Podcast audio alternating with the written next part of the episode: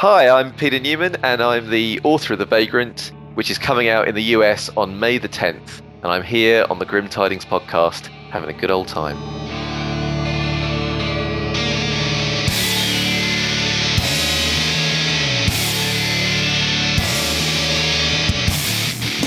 Today's guest is the co-writer of the Hugo-nominated Tea and Jeopardy podcast, author of The Vagrant and the forthcoming sequel The Malice, and writer for the Albion Online M M O, including the tie-in novel Landfall. Returning for the second time, husband to Emma Newman, father, firewalker instructor, and consummate gentleman, the Grim Tidings podcast welcomes Peter Newman back to the show. Peter! Hello! Hello, sir. Hello, thank you for having me back. Well, you were such a gentleman last time you were on the show. We we we could not help but but bring you back on. So, Peter, you are back. We are here to talk about the United States release of your novel, The Vagrant. Now, you were back on the show um, in June, and, and The Vagrant had dropped in the U K, so there was a little bit of confusion over what title got released and when, because you've got the sequel coming out, you've got a contract going for book three, I think you're working on now. So could you maybe clarify a little bit as to what, what book is getting released? And, and I, I mean... yeah, what, what is going on anyway? What the hell is going on, Peter Newman? Okay, so... Um... When I came onto the show, I, I should say as well before we get into all this, it's lovely to be back. Yes. And yes. There's a sort of, you know, I noticed, I've got a kind of a, a soft spot because you were one of the first podcasts that I came onto when I was starting out and you guys were starting out. And look, we're, we're both still here, which is really nice. Yeah. And, you know, and, and you've, you've got this sort of Parsec nominated aura to the podcast now, which is yeah, nice. You know, this is true. That's true. It's, it's, it feels it feels more sparkly than last time I was here. It is definitely more sparkly. We cleaned it up a little bit. Yeah, I appreciate that. Um, so in terms of what was going on, when I was on last, The Vagrant had come out in hardback in the U K and an ebook in the U K. There was some kind of Amazon anomaly around the same time in the U S where it was put up at a like really odd price and you couldn't buy it and lots of people got upset, but um, we can forget about that now. Sure. The paperback has come out in the U K and the paperback is coming out on the tenth of May uh, in the U S, and also the ebook is coming out on the tenth of May in the U S as well. And what I think what can make it confusing, of course, is that not only am I talking about the the U S release of The Vagrant, but back here in the U K the second book, The Malice, is about to come out in hardback. Um, and, and a bit later, we'll probably talk about book three as well, just to really confuse everyone. But if you're if you're hungover or tired, or you know you just don't like lots of dates, and you're in America, the tenth of May, it's all you got to worry about. tenth of May, Vagrant comes out. Everything else is just, you know, it's candy floss. Don't worry about it. Can I whisper the tenth of May throughout this whole episode? I think you should, in a slightly spooky fashion. the, the tenth of May. Ah, what's going on? Yeah. That, So the tenth of May is the date that we're talking about, and that is for the U S release of The Vagrant, and we have a copy of The Vagrant to give away, a paperback copy, uh, one single copy to give away to one person, one winner in the United States only. So U K, you can't have a copy. Canada, actually North America. We'll go North America. So U S or Canada, we will hook you up with a copy. Um, what you have to do is email us. It's grimdarkfiction at gmail dot com. Just write Peter Newman Rocks in the subject line, and basically it, the first person who hears this episode and emails us will win a copy of The Vagrant. So um, thanks again to uh, Harper Voyager for hooking that up for us. Uh, we always like giving away cool books, especially The Vagrant. We've been enjoying it. Phil, you've been listening to the audiobook, right? Yes. Um, been listening to it a lot uh, recently now that I got my Kindle all uh, squared away and audio is flowing through it. And uh, been enjoying it a lot so far. Um, I read the sample chapter uh, a while back. Didn't get a hold of the actual book because of various reasons, but this was actually the first audiobook I ever bought, and the narrator is awesome, so I highly recommend if anyone's into audiobooks to check out the audiobook of The Vagrant as well, if if that's your cup of tea. Jot Davis, who did the uh, audiobook. And you were one of the first authors that we did have on the Grim Tidings podcast. You joined us back on on in June of twenty fifteen, so folks listening can uh, listen to your debut there with us uh, in the archives. But could you maybe just give us an elevator pitch real quick for The Vagrant so folks can uh, get jazzed about this title, because uh, May tenth yeah, is um, the day that they can buy it. So Sure, so it is uh, it's set in the far future uh, in a secondary world after a demonic apocalypse, and the protagonist doesn't speak Uh, and he's traveling through this demonic kind of corrupted landscape with a uh, a baby and a goat for company and a singing sword. It's I, I'd say at its heart it's a fantasy story, but it's got uh, it's wearing a few sci-fi clothes. Uh, it's got an element of of sort of dystopian in it, uh, and maybe a bit of, you know, either kind of lone gunslinger or lone samurai as well. Just a dash, perhaps, of that as well. Um, how's that? Beautiful. Beautiful. Yeah, sounds good. Yeah, one of the things about The Vagrant that that really stood out to me is just uh, how vivid all the imagery is, and especially the descriptions of the demons, which you just mentioned. Uh, I mean, some of the demon stuff is really incredible prose. Um, did did all this prose just kind of flow out of you that way, or, or is this the effort of a shit ton of editing? So I'd I'd love to tell you that, you know, I just sort of knock it out in ten minutes and uh, and then go and drink coffee or whatever. But um, no, it, it's just really slow to write. So because, as you know, uh, my wife Emma's a writer as well, and yeah. you know, different different projects happen at different speeds.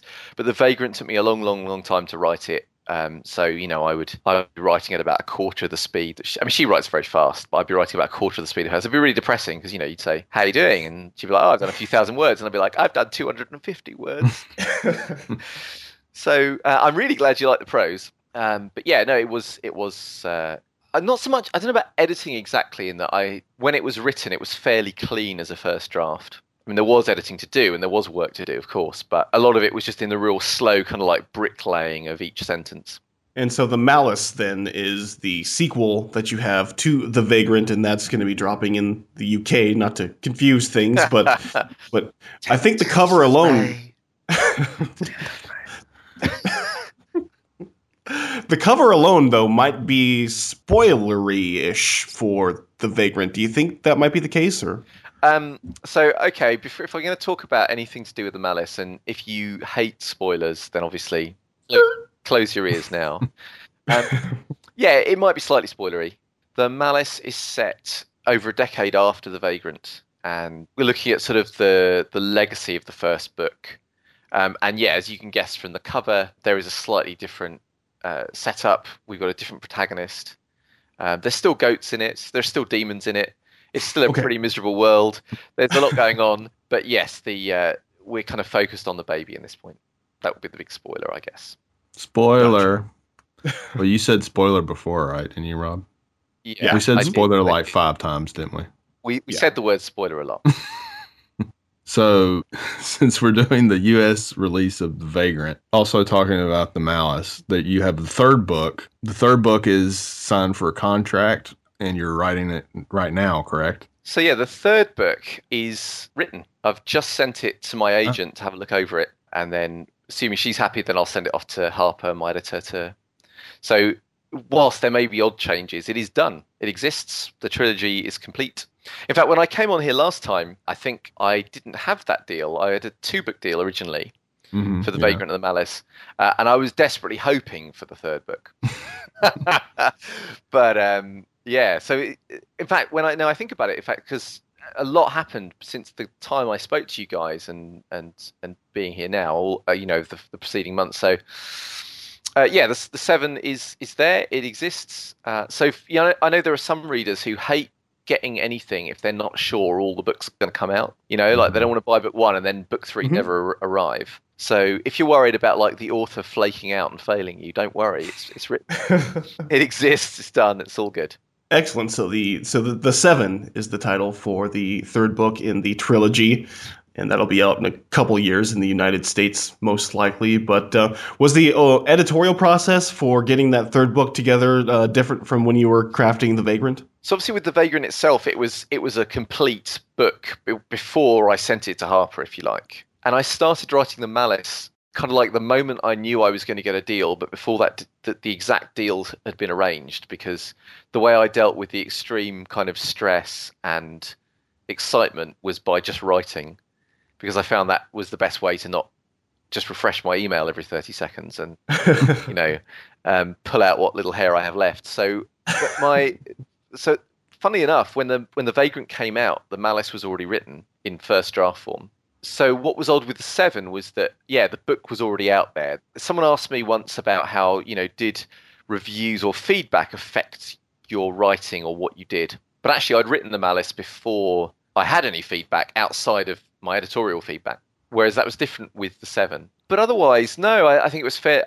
My process is fairly similar in that I, um, so for those of you who don't know how I write a book, um, what I do is I write uh, a scene. Uh, uh, often I'll talk to Emma beforehand about planning and plot and things, but only in very loose terms. But sh- she's around from kind of the start to the end, and we we kind of help each other like that. In a, in a, we're very lucky from that point of view. Um, and then when I've written a scene, I will read it to her, because I find reading out loud helps my editorial process for me. But if I just read it out loud on my own, I'm not paying as much attention as if I'm reading it out loud to someone else. I don't know if that makes sense, but that's just how mm-hmm. it is for me. So when I read it out to her, I notice typos, or I'll notice where there's a clunky sentence or where something doesn't flow. And then I kind of go through the whole thing like that. And then if she's got any comments, I take them as I go. And then when I get to the end of that drafting process, I go back, I go through all the comments, I reread it all, I tweak it, I polish it. And then sometimes what I'll then do is give Emma the whole book to read. With The Vagrant, I had a whole set of beta readers and things like that, but um, I, I don't these days, I confess. But Emma is my first reader. And then from there, I send it to my agent, and she gives me feedback, and and, and then I edit it again. And then we start going into the kind of the serious editing with Harper. So Natasha, my editor, will, will do maybe a number of passes, and then it goes through copy and so on and so forth. Um, so yeah, The Seven is quite early in that process. It's only had a couple of passes. So as far as the completed trilogy goes, do you envision this being the end of the story in this world completely, or are there plans to do any kind of other stuff with the world uh, as far as stories or other novels or anything? Um, yeah, so when, I, when they signed me for the third book, they also signed me for a couple of short stories set in the world of The Vagrant. So oh, okay, cool. They will be going on. One of them will hopefully be coming out over the summer, and one will probably come out sometime early next year. Um, you know, there's only so much I can say. There may be plans for other books, um, but well, there are certainly, I have certainly have more ideas and plans for the world, but in terms of the story of The Vagrant and that arc, that is done with a trilogy. It's not one of those things where I'm, it's not going to wheel of, I'm not going to wheel of time you. Mm. The Wheel of Time. Uh, which is the, which there's no harm in massive, epic, sprawling fantasies that last for ten books at all. You know, they're awesome things, but that's not the way I'm intending to go with this. It is a trilogy; it will tell its story. But I might, sorry, I'm hesitating because I was going to say, whilst I might not want to Wheel of Time you, I might want to Robin Hobb you, um, and by that I mean books that are set in the same world but that are very much separate. Mm-hmm. You know, that you have pictures or something like that, um, and obviously I think Robin Hobb's awesome. So why I was hesitating, I was like, can I can I mention Robin Hobb in the same context as my writing? I don't think I actually can. I think you did last time, actually. Oh, God, did I? Oh, no. See, people can go back and listen to the old ones and say, oh, look at him. He pretends, he pretends to be dumb. There's a lot of mystery still to the world, I think. So there there is a lot of stuff you could do with it.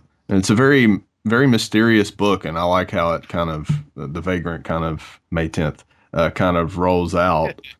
And slowly reveals things. So I kind of like that in, in, in some aspects, because it allows the reader to really get engrossed in, in everything that's happening. And in, in some instances, I tend to, to shy away from slower paced books, because I guess I, I read a lot of really hyper violent stuff. Mm-hmm. So I'm always like, everything needs to be killed immediately. But um, you slowly reveal things in such a poetic kind of way that it's kind of entrancing almost. So I really oh, appreciate that stuff. Bless your buttons. I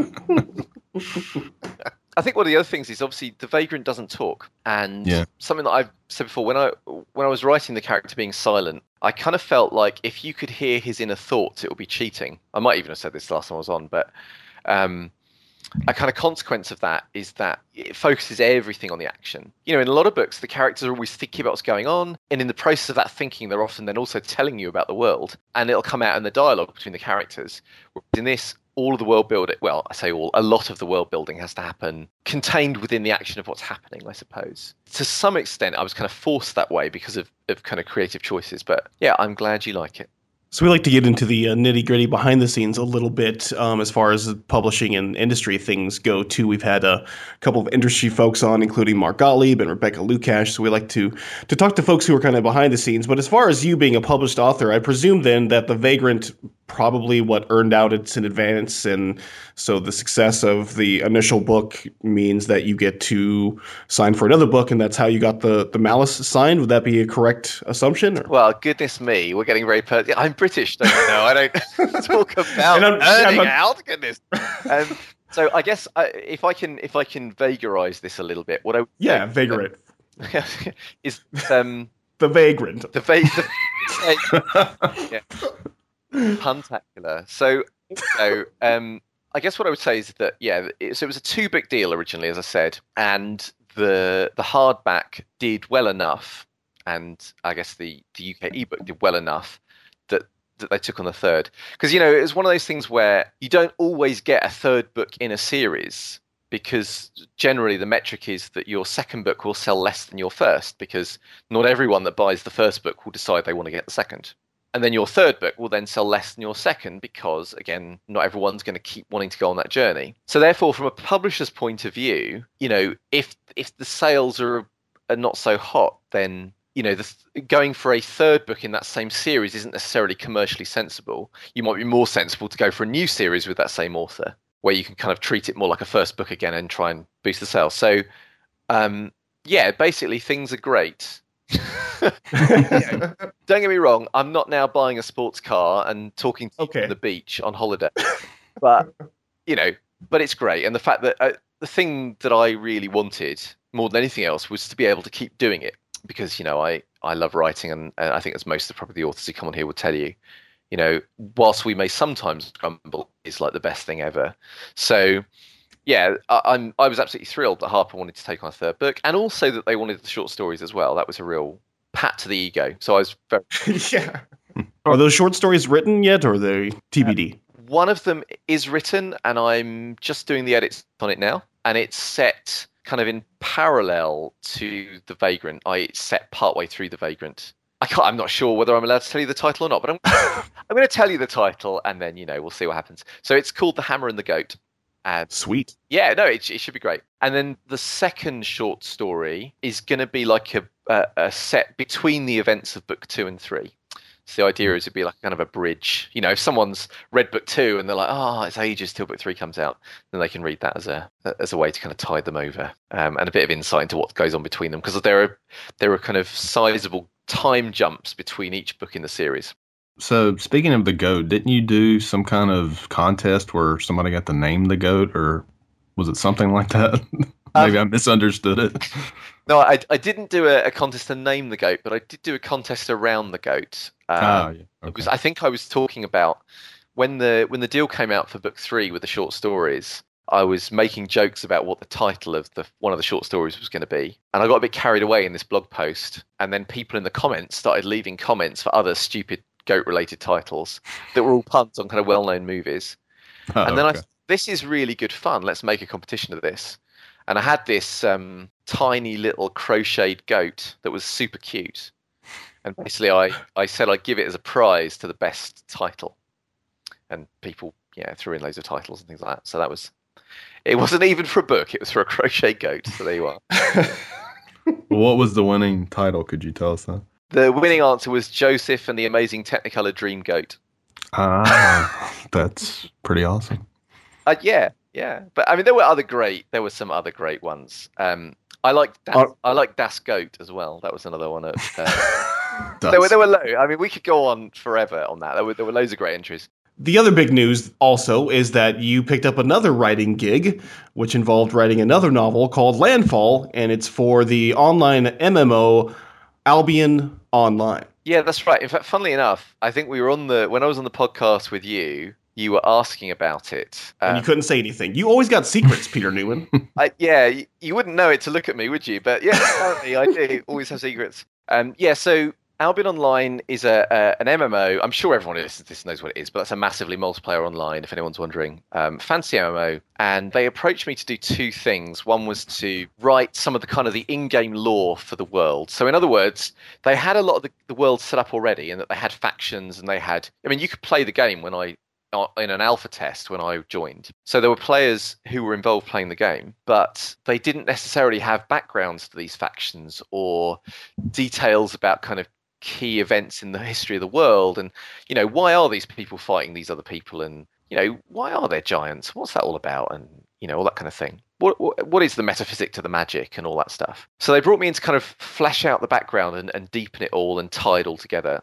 And they also asked me to write the time novel as well. Um, and that was kind of in, I seem to remember it was kind of on the cards, but not publicly announced when I came to talk to you guys. And it came about mainly because, yeah, they, they read The Vagrant and they liked it. And then they, they kind of came off the back of that. So it was super lovely because um, it wasn't like I did anything clever to make it happen. I generally kind of sat on my bum, you know, uh, eating things. And then some people came up and said, hey, how about this? And then, you know, we talked it all over, and then I looked into the game, and then we had an interview, and, you know, I kind of talked about what my, the way I'd approach it and all that kind of stuff. And we found we got on, and, you know, and, and the rest is history. You mentioned you like, you like this project a lot because it kind of combines so many things you love, like G- GMing and gaming and, mm-hmm. and writing and everything. It's, it's kind of like a dream project in a way, for someone that's really into gaming and writing and everything. Yeah, absolutely. It was it was fab, to be honest. Uh, it meant, for example, that I got to play the game as research. That's my favourite thing, in a way.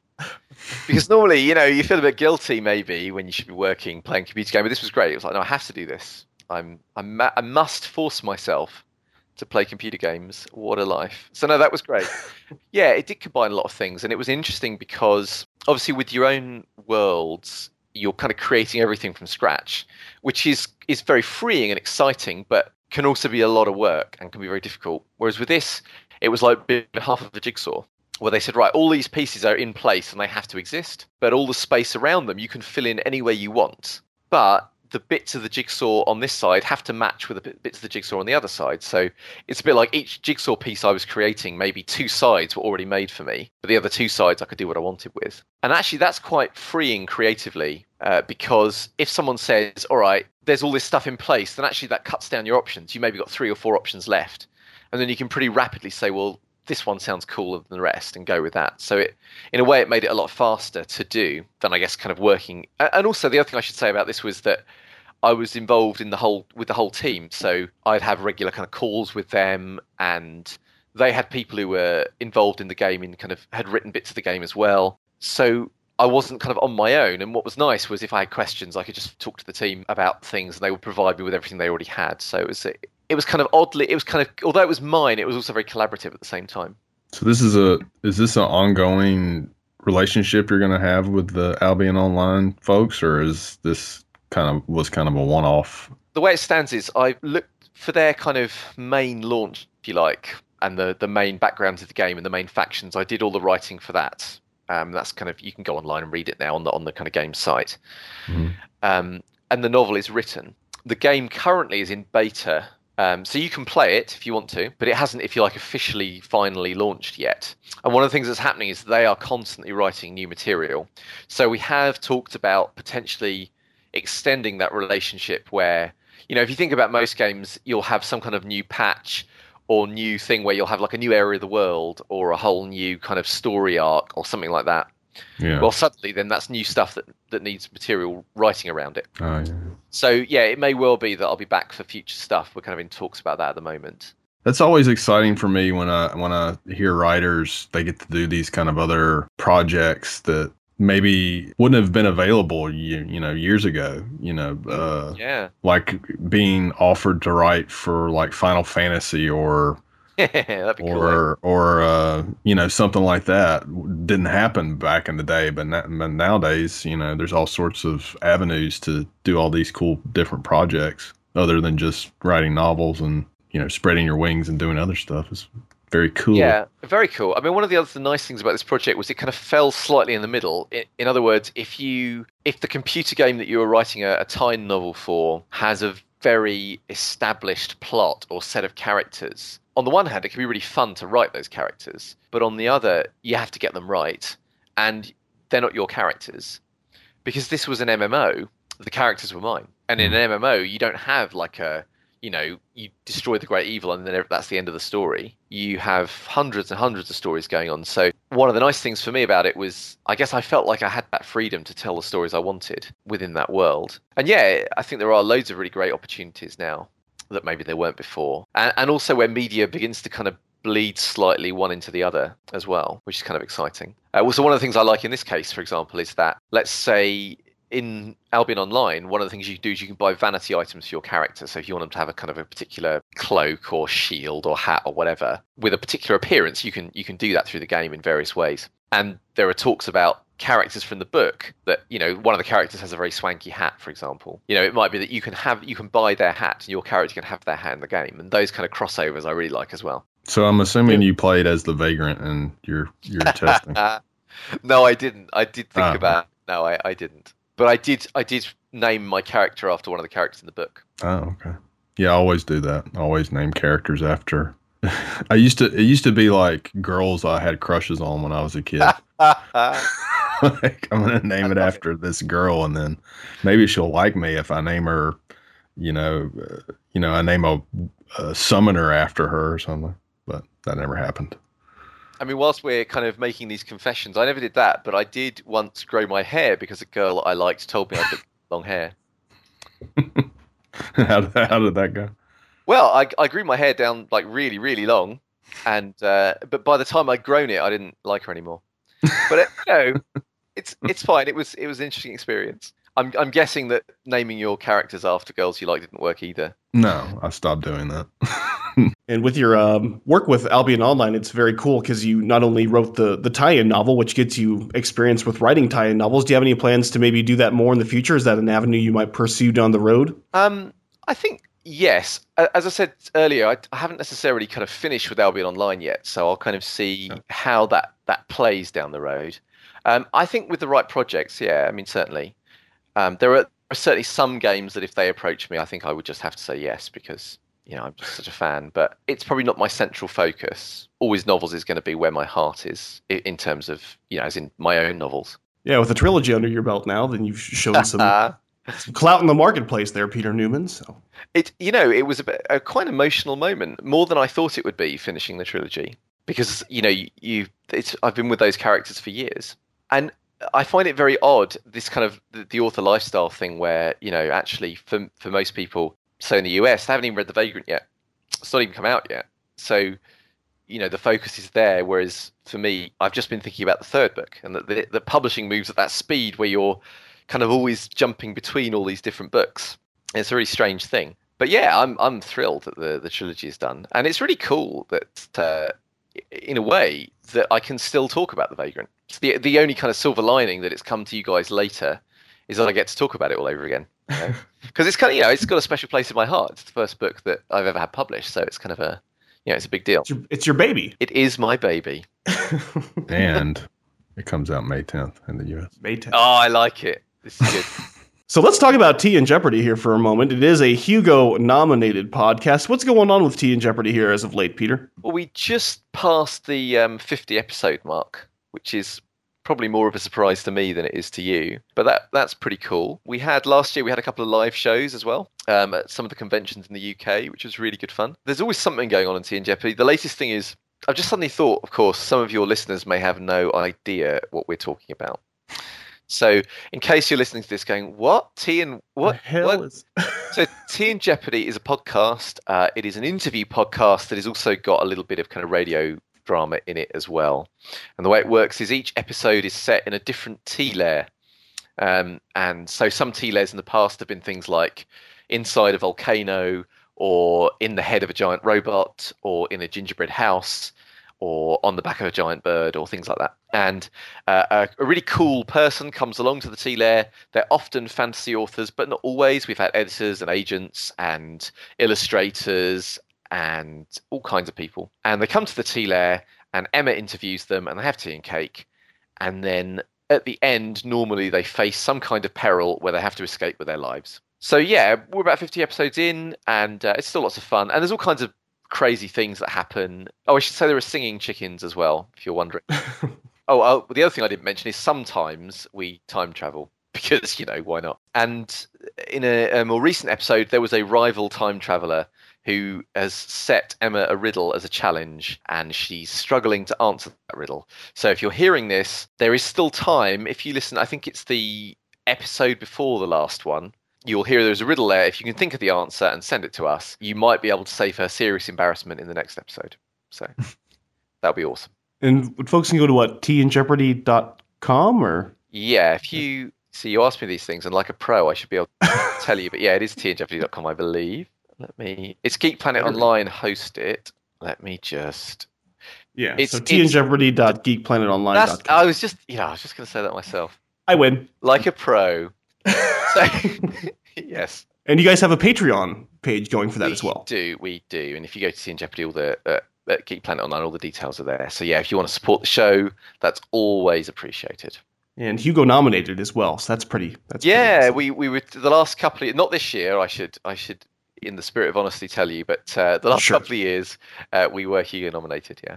Did you win a Parsec or get nominated for Parsec? Because we're... I, yes, we're... we did mention, didn't we, your sparkly Parsecness. Yes. Someone did put us forward, but I think we have a problem. We don't quite fit any other Parsec categories very well. Okay. I don't think they quite... I think they like look at us and go, what? What is that? What are they doing? This is just mad. So...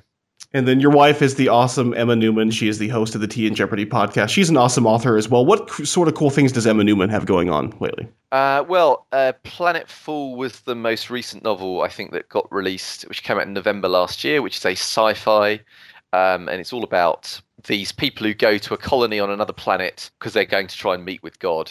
And then it all goes a bit crazy from there. And it's it's super awesome. You might say I have to say that, but genuinely it is amazing.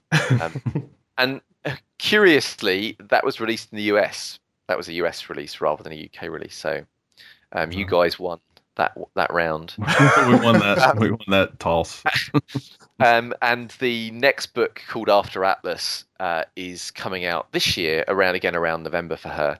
And the other thing to say is that she. So that's kind of like that's sci-fi that she writes, but she also writes kind of cool urban fantasy, but I don't know what you comes to mind when you say urban fantasy, but it's not like a badass kind of person kicking butt. It's like um it's set in the modern day, but there's also really evil kind of fae and fairies and magic, and there's kind of mirror cities and stuff. It's all awesome. But anyway, um the first three Split Worlds books have been re like given new jackets, and uh, they've got a new publisher, and they've been brought out. They're just coming out now, I think. And the uh, fourth book is coming out in August. I just imagine the Newman household is a household of just magic and storytelling and chicken and goats. It, and just... it is pretty much. It is pretty much that, yeah. I want to move in with the Newmans. Well, we got a spare room, you know, so. Oh, good. Excellent.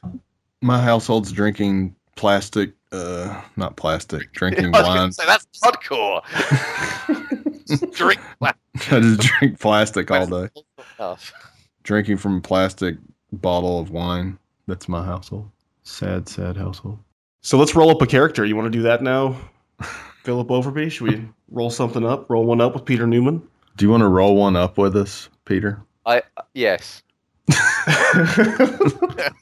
Roll one up. We've done this these segment before. I don't know if we were doing segments when you came on the first time. We maybe sure, we had. I think, a, I think you've evolved a little bit. We had the lightning round, and we have the thirty second geek out, and then we have uh, roll. I guess it, this is called roll one up. I don't know what right. It's called, for lack of a better name title. Right. No, um, it's classy. It's classy. Real classy. Uh, we did this with the uh, with uh, Steven Erickson actually recently, who rolled up a character for his Malazan series. So today we would like to roll up a special character for the the world of The Vagrant. Okay. And we would like this character to be a goat if possible. So this sure. will be the first roll up of a goat. Uh, are, are we talking about any goat, or are we talking any, about any goat? Yes, any goat is fine. Okay. So it could be the goat that has been in the in the series so far, or it can be a brand new A brand new, spanking ass new goat. okay. Okay. So I'm going to give you some some information, and then you, you can just kind of riff on it however much okay. you, you would like. Yeah, yeah. Just be brilliant, as usual. So, yeah. All right. Okay, so rolling up one with Peter Newman. Goat. Ad- rolling one up. Rolling one up. Shit. Goat edition. Smooth, smooth as silk. Okay, first, let's choose a gender for this goat. Male or female or otherwise? Female. Female. Okay. Okay. Any weapons for the goat? Uh, yeah, let's say teeth and uh, horns and hooves. Okay. How about okay. armor? Um, nah. We don't need armor. No. We, I we would have... like to see a goat in badass armor. That would no, be that would cool. be cool, but, you know, my goat doesn't need armor. Okay. This goat doesn't need any fucking armor. You know, but this this goat's probably got high enough other stats they can get armor bonuses off those. It's fine. Okay. Okay. How about the uh, for like I was gonna say alignment, but that's kind of Dungeons and Dragons. Um, I'm I'm happy with I'm happy with alignment, but okay, okay. let's do alignment then. Alignment. Uh, let's say um, it's whether to go neutral or chaotic. Let's let's say. Uh, Chaotic evil. chaotic, chaotic evil goat raiding villages and m- murdering people. Yeah. Okay, how about any special abilities? Can this goat cast spells or breathe fire or shit lightning or Um I'm going to say this goat can cause fear by its very presence. So it's like a it's like the old school dra- uh, Dungeons and Dragons dragon. Yeah, yeah, when it's when it gets angry it causes fear. And when it's not angry, it can cause irritation. Mild, like Philip. Mild irritation. Like yeah, like yeah, me. Just like oh, what that, what's that goat doing? Oh, it's just annoying, you know. But then, if, if you actually go and talk to it or try and do anything, then it causes fear. Is it like a twenty-foot radius on that, or yeah? Okay, let's say twenty. No, let no, let's say fifty feet. Come on, let's fifty feet. Let's push the barrow out a bit. Super annoying goat or super evil. Okay. Yeah. Okay, how about favorite food or favorite snack? Yes. Anything and everything. How about favorite tea? Favorite tea, uh, breakfast tea. And hated enemy? Humans. All humans. Yeah. Murder all humans. It's just so annoying to get in the way. This is like a really heavy metal goat. Yeah. I know. A couple more things. Life expectancy. How long do you expect this goat to live? Forever. Forever, man. Forever. Gotta live forever. Okay, and let's name this wonderful new creation. Ooh, let's say, I don't know. Um, oh, I don't know. Daisy. Daisy. Daisy. Daisy, the chaotic, evil, fear-radiating. Yeah, yeah. Drinker. Yeah, Daisy the Death Goat, man. All right, there we are. We rolled it up. Daisy the Death Goat with Peter Newman. Smoked it up. So contact information, we always need to get that before we uh, let you off the hook. Where can folks find you online? So I'm on Twitter uh, at RunPeteWrite. That's run as in running, Pete as in P E T E, and uh, write as in I'm writing this book. And uh, I'm on Facebook as well. You can hunt me down there if you want to. And I'm also uh, got my website, which is w w w dot run pete write, where I blog as well. Any con appearances in the U K or the U S coming up anytime soon, Peter? Yeah, there are. I'm going to be at Edge Lit, which is in Derby in the U K. Uh, that's coming up in July. I'm going to be doing Bristol Con because that's my local con and it's awesome. And that'll be late, much later in the year. And I might be doing Fantasy Con. I'm kind of umming and ahhing at the moment. So yeah, a few more conventions uh, and, and more, more stuff will get announced kind of as I know about it uh, on the blog. May tenth is the day where people can go into bookstores or go online and purchase The Vagrant by Peter Newman. We've got a copy to give away to somebody in the United States. Uh, just email us grimdarkfiction at gmail dot com. Put Peter Newman Rocks in the subject line, and the first person to email us will get a copy of the book. Peter Newman, thank you so much for coming back on the show and hanging out with us. Yeah. Yanks. Yeah, thank you guys. It's been a pleasure. That's a pleasure. And uh, when The Malice comes out uh, in the U S, we'll have you back on. And then when The Seven comes on, we'll have you on again. And you have a home here on the Grim Tidings oh, podcast. You guys, it's going to be lovely. Wait, When is the book okay. coming out? I, I don't know. Um, oh, May tenth. May tenth. There we go. Ah, okay. Need to get that last one in. Go buy it right now. You can find us online at facebook.com slash the Grim Tidings Podcast or on Twitter at GrimDarkFiction. Download the show on iTunes, Stitcher, or Podbean, and if you like this show, please share it and leave a review. And be sure to drop by our Facebook group, Grimdark Fiction Readers and Writers, for daily updates on all things Grimdark. On behalf of co-host Philip Overby and myself, Rob Matheny, thanks for listening to this episode of the Grim Tidings Podcast. We'll see you next time.